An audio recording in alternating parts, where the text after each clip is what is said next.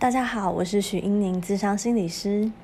今天和大家谈一下关于忧郁症的一些药物，我们常常会出现的一些迷思，还有恐惧。因为很多人啊，听到了忧郁症要吃药的时候，都会有很多担心，会觉得说吃这个药会不会上瘾？吃久了是不是会变笨？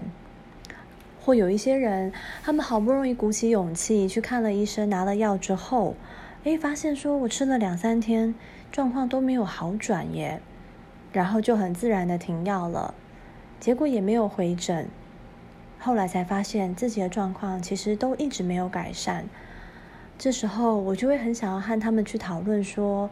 会不会是因为当初心里面对忧郁症的药物其实就有一些抗拒，那这些抗拒让我们没有办法好好的在第一时间就接受到好的一些照顾和治疗。基本上呢，药物的确是会比心理咨商能够更快的改善一些症状的部分。我说的是症状哦，例如说失眠啦、情绪低落啊、烦躁不安。OK，有些人甚至是早上会觉得很难起床，这些都算是一种症状。这些症状呢，有些时候透过药物呢，我们可以在一两个礼拜内之间。就可以看到明显的改善，但是呢，药物本身没有办法帮我们解决我们生活中的压力，没有办法帮我们解决我们和其他人的人际关系，这些都是算是比较核心的议题。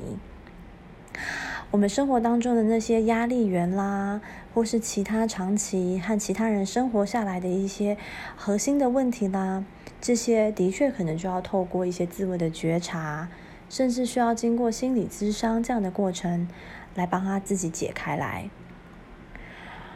如果我们在对情绪上面觉得已经超乎我们自己能够控制了，长期的低落和失眠已经影响到了我们的生活作息，甚至影响到了我们的工作表现的话，那么就可以开始考虑是不是要靠一些药物来先稳定自己。稳定好自己，让自己可以得到充分的睡眠和休息之后，通常我们也会比较有动力来好好面对底下的核心问题。如果对于药物和对治疗有任何的疑问和排排斥的话，都建议可以提出来和医生或是心理师讨论。这个其实就已经是治疗的一部分喽。